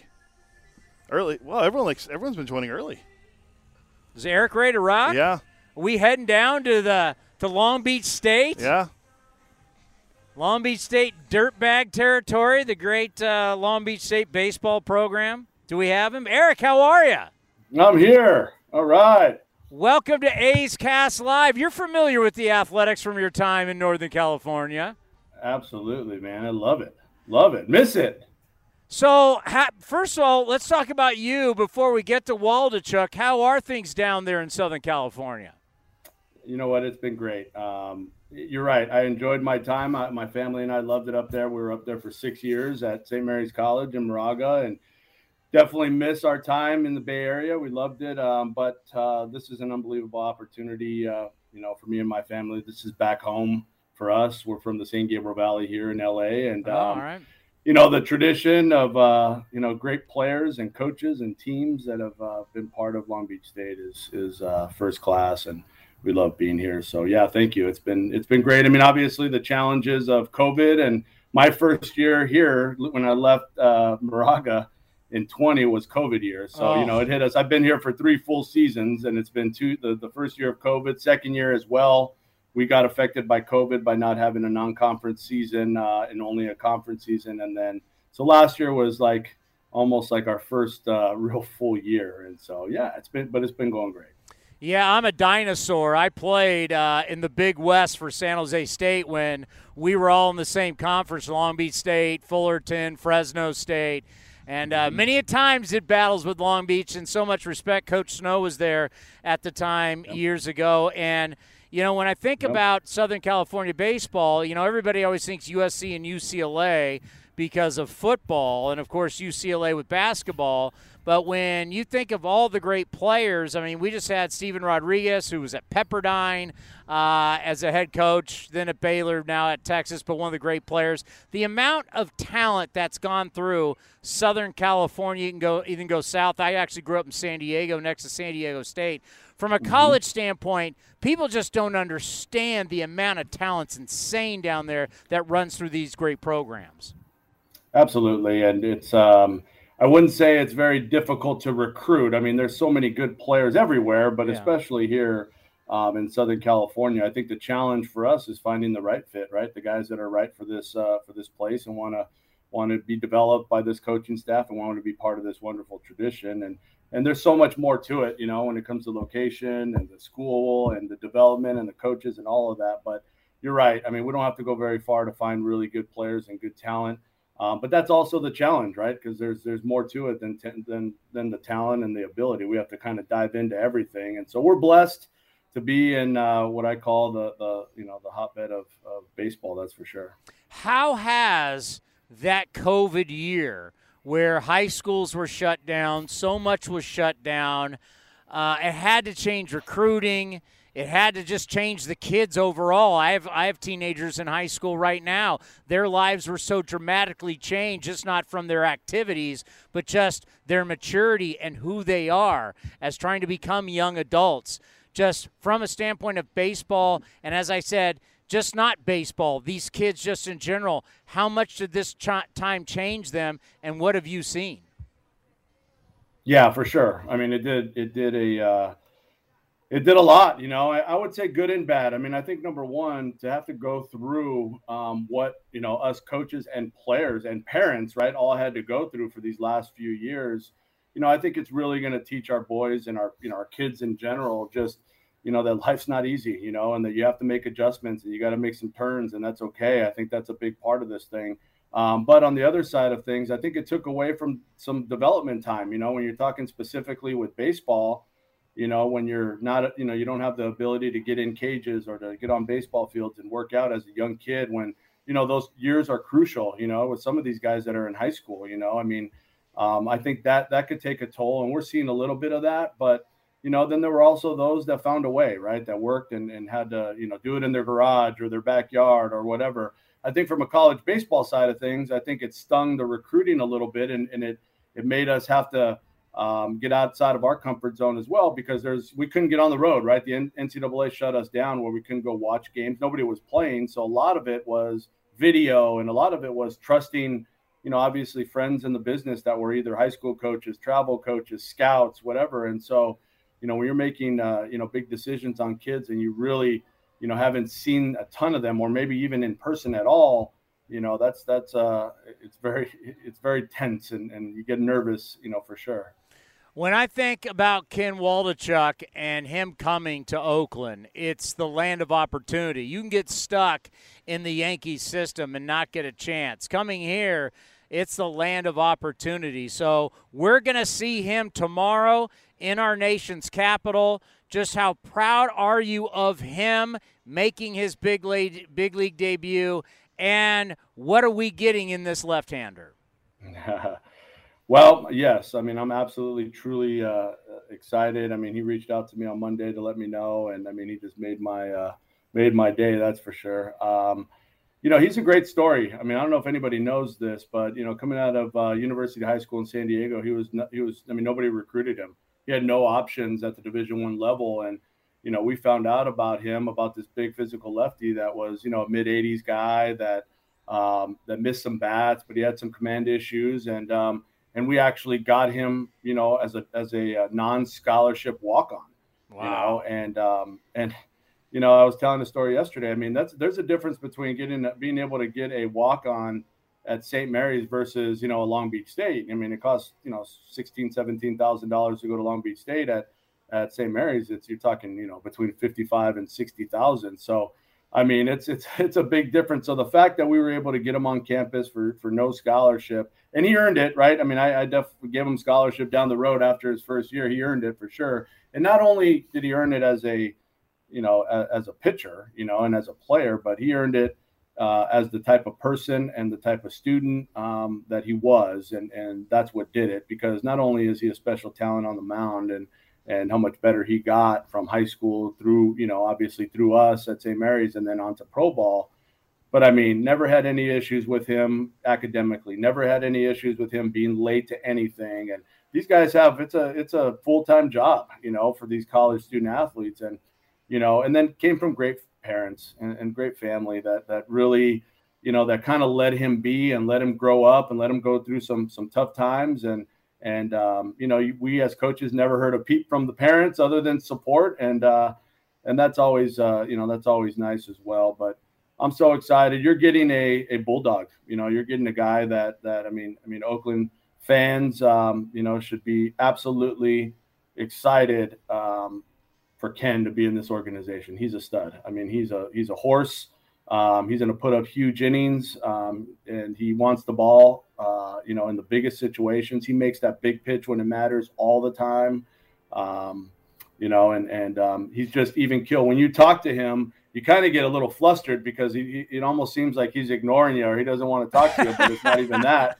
You know, it's just not that. That's just his personality. He's really even kill, and, and that's how he is on the mound. When it's when it's going a little fast, you know, and there's guys on base and it's less than two outs and you know, it's it's maybe he's ball two and you know, I mean, he's able to just control that emotion and be under control and be, you know, make big pitches when it matters and um and that's what I love about him. He doesn't say much and that's okay. You know, that's all right. He talks with what he does on the mound and, and his work ethic and his character.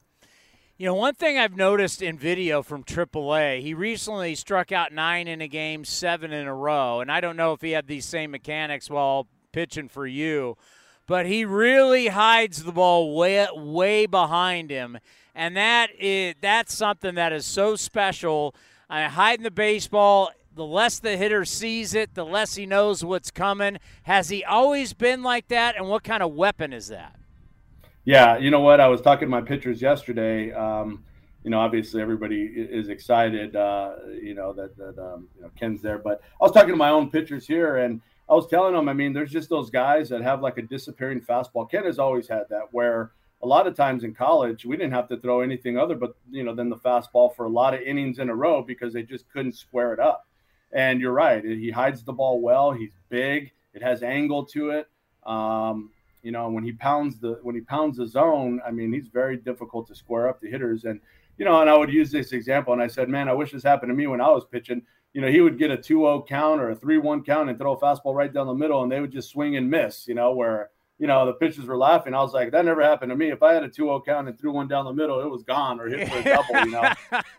he had that luxury and that's what he he just has that disappearing fastball that, you know, when he if he got behind or it just made his fastball look like it was 100, you know, and it was in college, you know, anywhere from probably that 91 to 94 range, but you know, I mean, it it acted like an upper 90s fastball, you know, and and then, you know, I think little by little he started, you know, obviously learning how to how to you know pitch a little bit backwards when when he uh, when he needed to. And and that's what we try to do with our guys and get them prepared for the next level is to be able to adapt to any situation right? If they you know if they can pitch with their fastball great you know but they have to be able to, to pitch backwards when needed and pitch with their off speed. It doesn't matter how hard you throw um, and i think our guys are able to do that and he's a great example of that is yeah he uses that fastball but now you know he could throw that curveball that slider that changeup in any count and that's what makes his fastball even better I mean, you guys were creating a pitching factory out of St. Mary's. I mean, Corbin mm-hmm. Mm-hmm. you think? I mean, it's just like when you had all these guys there at St. Mary's, did you like know and you could tell at that point, yeah, these guys are big league talent? Or did they mature into that? No, I think all three of them have different stories, you know, but, you know, obviously they all were very talented and we were lucky to get them and have them. But, they all kind of have their different story. You know, Corbin, you know, first off, Corbin and Tony were both, you know, they were position players, you know, first in high school before they, you know, were pitchers. And so, you know, they were athletic and that that makes a big difference when you're a pitcher, right? They had they yeah. were shortstops and you know, so they were athletic kids, but very raw on the mound. And so, you know, they worked really hard and you know, I mean, Corbin had stuff, um, but he was also just a pitcher for us. So we had a lot of time to for the three years he was with me to keep on improving every year and get better and focus his attention on that. Tony's story was different because he was our best hitter as well. And he hit in the three hole for us and he played right field for us. And, you know, the first year he closed for us, he would come in uh, from right field and close games and he'd be all dirty and have eye black on. And he would, uh, you know, he'd, he'd come in and just throw flame throwing fastballs by guys for an inning.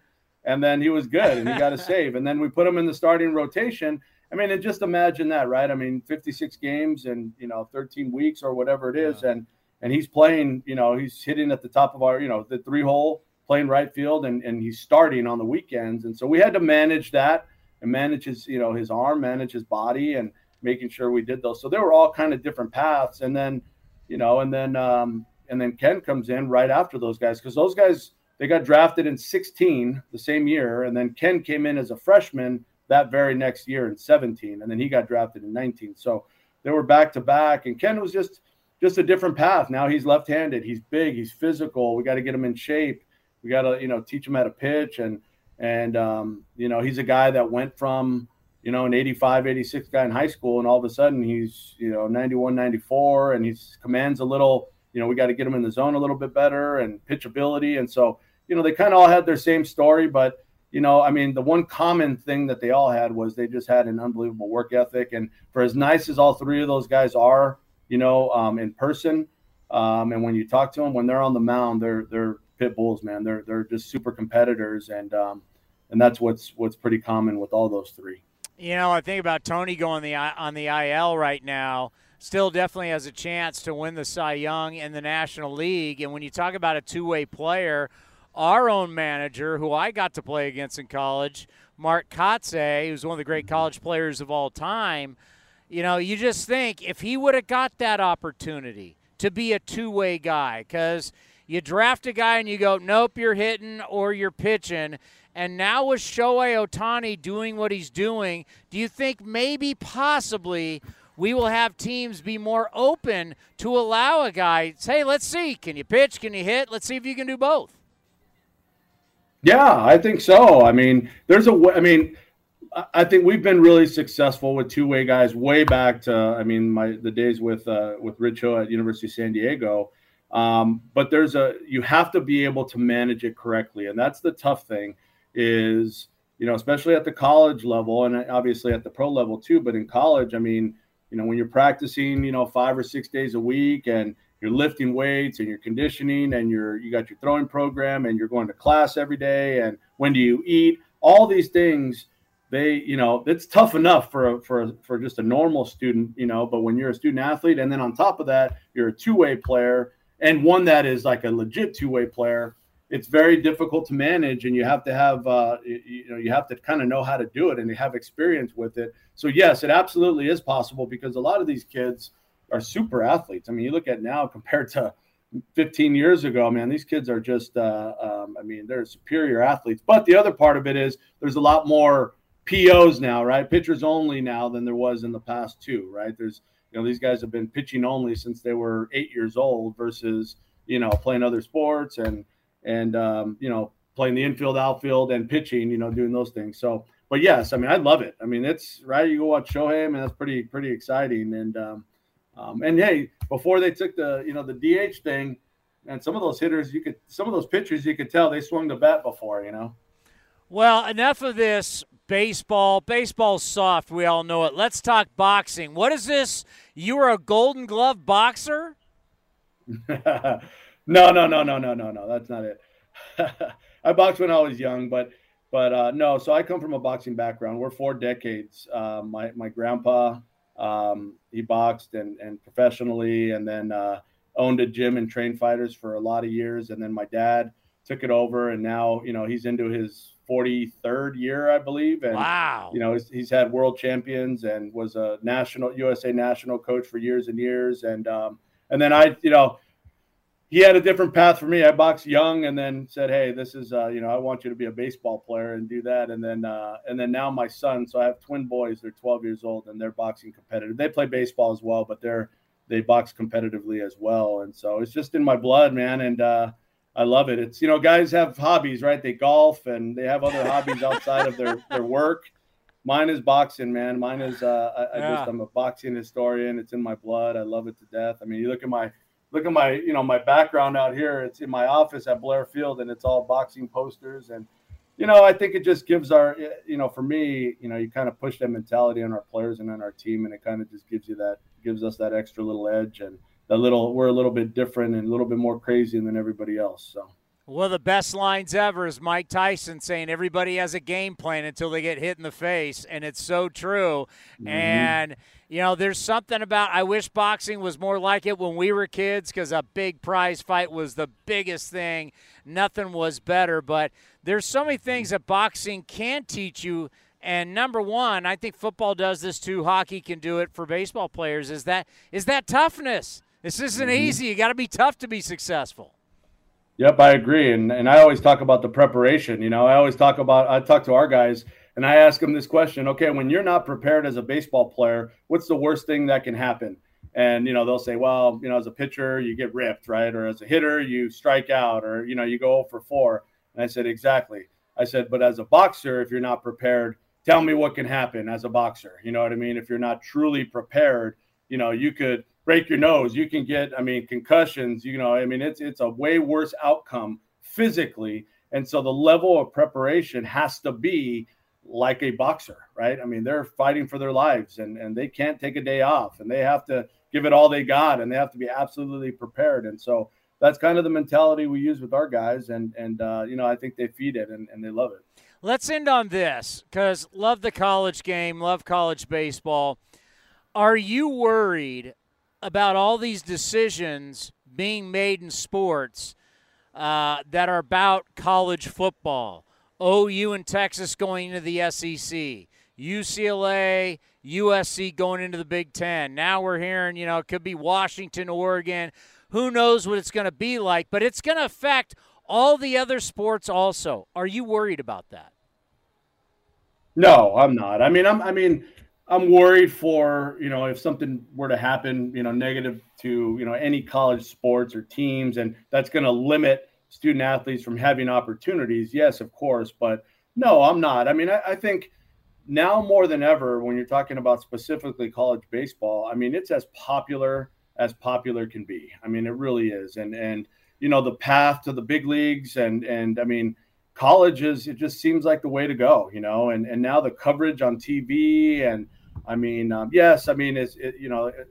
The, the stadiums and you know sometimes the fan coverage you know from other places outside of southern california or on the west coast might be a little big, but i mean there's you can't um, you know get away from the fact that i mean west coast california northern southern you know central california this is uh, you know this is it the hotbed of baseball I, i'm truly excited to be here and you know, am I concerned? No. I think I think college sports. I mean, there are some things you know when it comes to pay and all that kind of stuff that you know is probably for a different uh, different time. But but no, I think um, for our sport specifically, I mean, this is as good as it as it's been and, and as much coverage as it's been and it's pretty exciting and i'm just glad to be part of this thing right now. Well thank you so much for your time. We really appreciate it and i know you're going to be proud tomorrow and it's going to be very special for you. So enjoy his debut and uh, have a good rest of the fall and good luck next season. I appreciate it. Thanks for having me guys. Appreciate it. Take care. Yeah you're getting a bulldog a big bulldog. I'd rather have a big bulldog than a little bulldog. And a guy who hides the baseball. Fair. I'm telling you, when when I you see the video of it, obviously I'm not left-handed, but when he's coming down, the ball's back here. So if I was to do that right-handed more naturally for me, I would be back here. We call that deception. Right? And so all of a sudden, when I'm coming down here, and the reason now, if you're listening, you can't see what I'm doing. Yeah, go go. Oh, we got we got to get. We're almost done. We're almost done. So when you come from back here, and you're coming down the mound, it's coming around. I mean, think the hitter can't. He's not seeing this, right? He doesn't know your grip. He doesn't know. He's not looking at that. And you start unwinding, and you start coming. It's the less he sees it versus a guy who just comes right here and he's boom.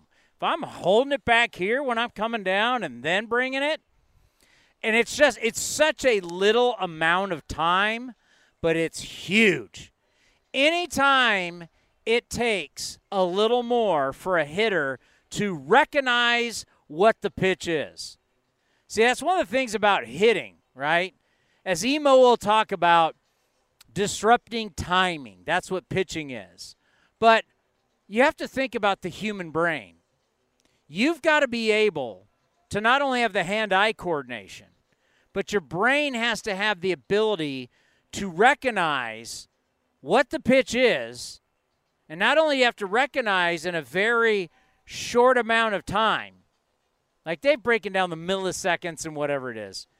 You have, as a hitter, you have such a little time to recognize it, and then your brain's got to decide do I swing or not? It's one thing you recognize it, and now with guys throwing 100 miles an hour, that ball's on you like that.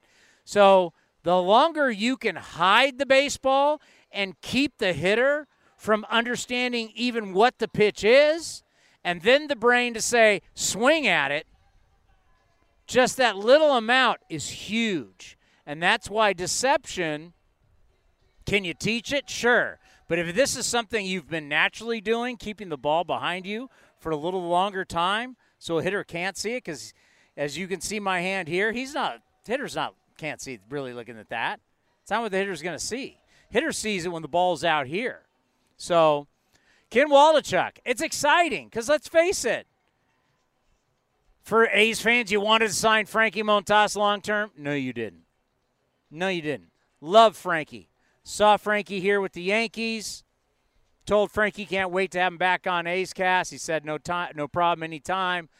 But you weren't going to sign him long term, and you weren't going to sign him long term because you shouldn't. And Lou, it was better for Lou to go. And if you get, I don't know what the other two guys of the deal are going to be like, Medina and Bowman. Yeah, Cooper Bowman, second baseman, and Medina's a hard throwing right hander. Don't know. But Sears, I already know. Sears will be pitching in this rotation next year. And if Waldichuk is as good as not only his old coach just said, but Sears has told us how good Waldichuk is. You're trying to tell me you get two out of your five rotation out of one trade from the Yankees for a guy that you're like, okay, take Frankie. Well, technically three if you throw a cap in there too. He's from the Yankees. I mean, different trade, but still from the Yankees. I mean that that is uh, that is big. We got to get out of here, huh? Yeah. because they got to water the field. Yeah, Claywood. Hey! Claywood was already asking what time we're going to be done. Where is Claywood? Uh, we went. I think he went out towards center field. His office. He and Ruby. Yeah. Ruby, Re- the Re- famous no, dog. it's Reba. Reba, the famous dog. Why don't I call her Ruby? That's an R. Reba. It's okay. I, Reba was here. I was petting Reba during one of the Yeah. interviews. No, this is what the Coliseum looks like when no one's here. This is what they do. Once again, this ended up being brilliant, right? Season ticket holder batting practice day. We had no idea that this was going to be happening. We just we needed a place to do the show today, An impromptu A's Cast live from the Coliseum. and we need a place for uh, to do the show for tomorrow. But it won't be here. I can guarantee you that. Oh, we're not on tomorrow. We're not tomorrow. A's Total Access, which is coming up next, will be on tomorrow. Uh, the final game of the three game set. We want to thank Mike Ferrin, fabulous. We want to thank Sean Doolittle, fabulous. And, uh, God, I just lost. Eric Valenzuela. Eric Valenzuela from Long Beach State, who was fantastic also. Got some boxing, got some sweet science in, got some boxing in. So, a lot of fun today from the field. Coming up next, it's the A's and the Nationals. Game two from our nation's capital. James Kaprielian, 32 straight starts of six innings or less. That's the longest streak in Oakland A's history, and that's not a streak you want to have. Does he break that streak? You're going to find out coming up right here on A's Cast. Thank you, everybody. Thank you, everybody, for listening, and we'll see everybody tomorrow. The Eno Sarris Show is sponsored by Fieldwork Brewing Company. With eight taproom locations in Northern California, Fieldwork brings you fresh craft beer direct from the source. Fieldwork will also ship beer direct to your door if you live in California. Visit fieldworkbrewing.com. The Coliseum has gone by many names, but none better than the Last Dive Bar. Hi, everyone. Ken Korach here, and my friends at Last Dive Bar are helping us celebrate our longtime home. Last Dive Bar has the most unique merchandise for all Oakland baseball fans. T-shirts, sweatshirts, the Ray Fosse line, and my personal favorite, the lights have taken full effect. Visit their website at lastdivebar.com or follow them on social media at Last Dive Bar. All proceeds are invested back into the A's Community Fund and their affiliated charities. Go to lastdivebar.com. That's This has been a presentation of the Oakland Athletics.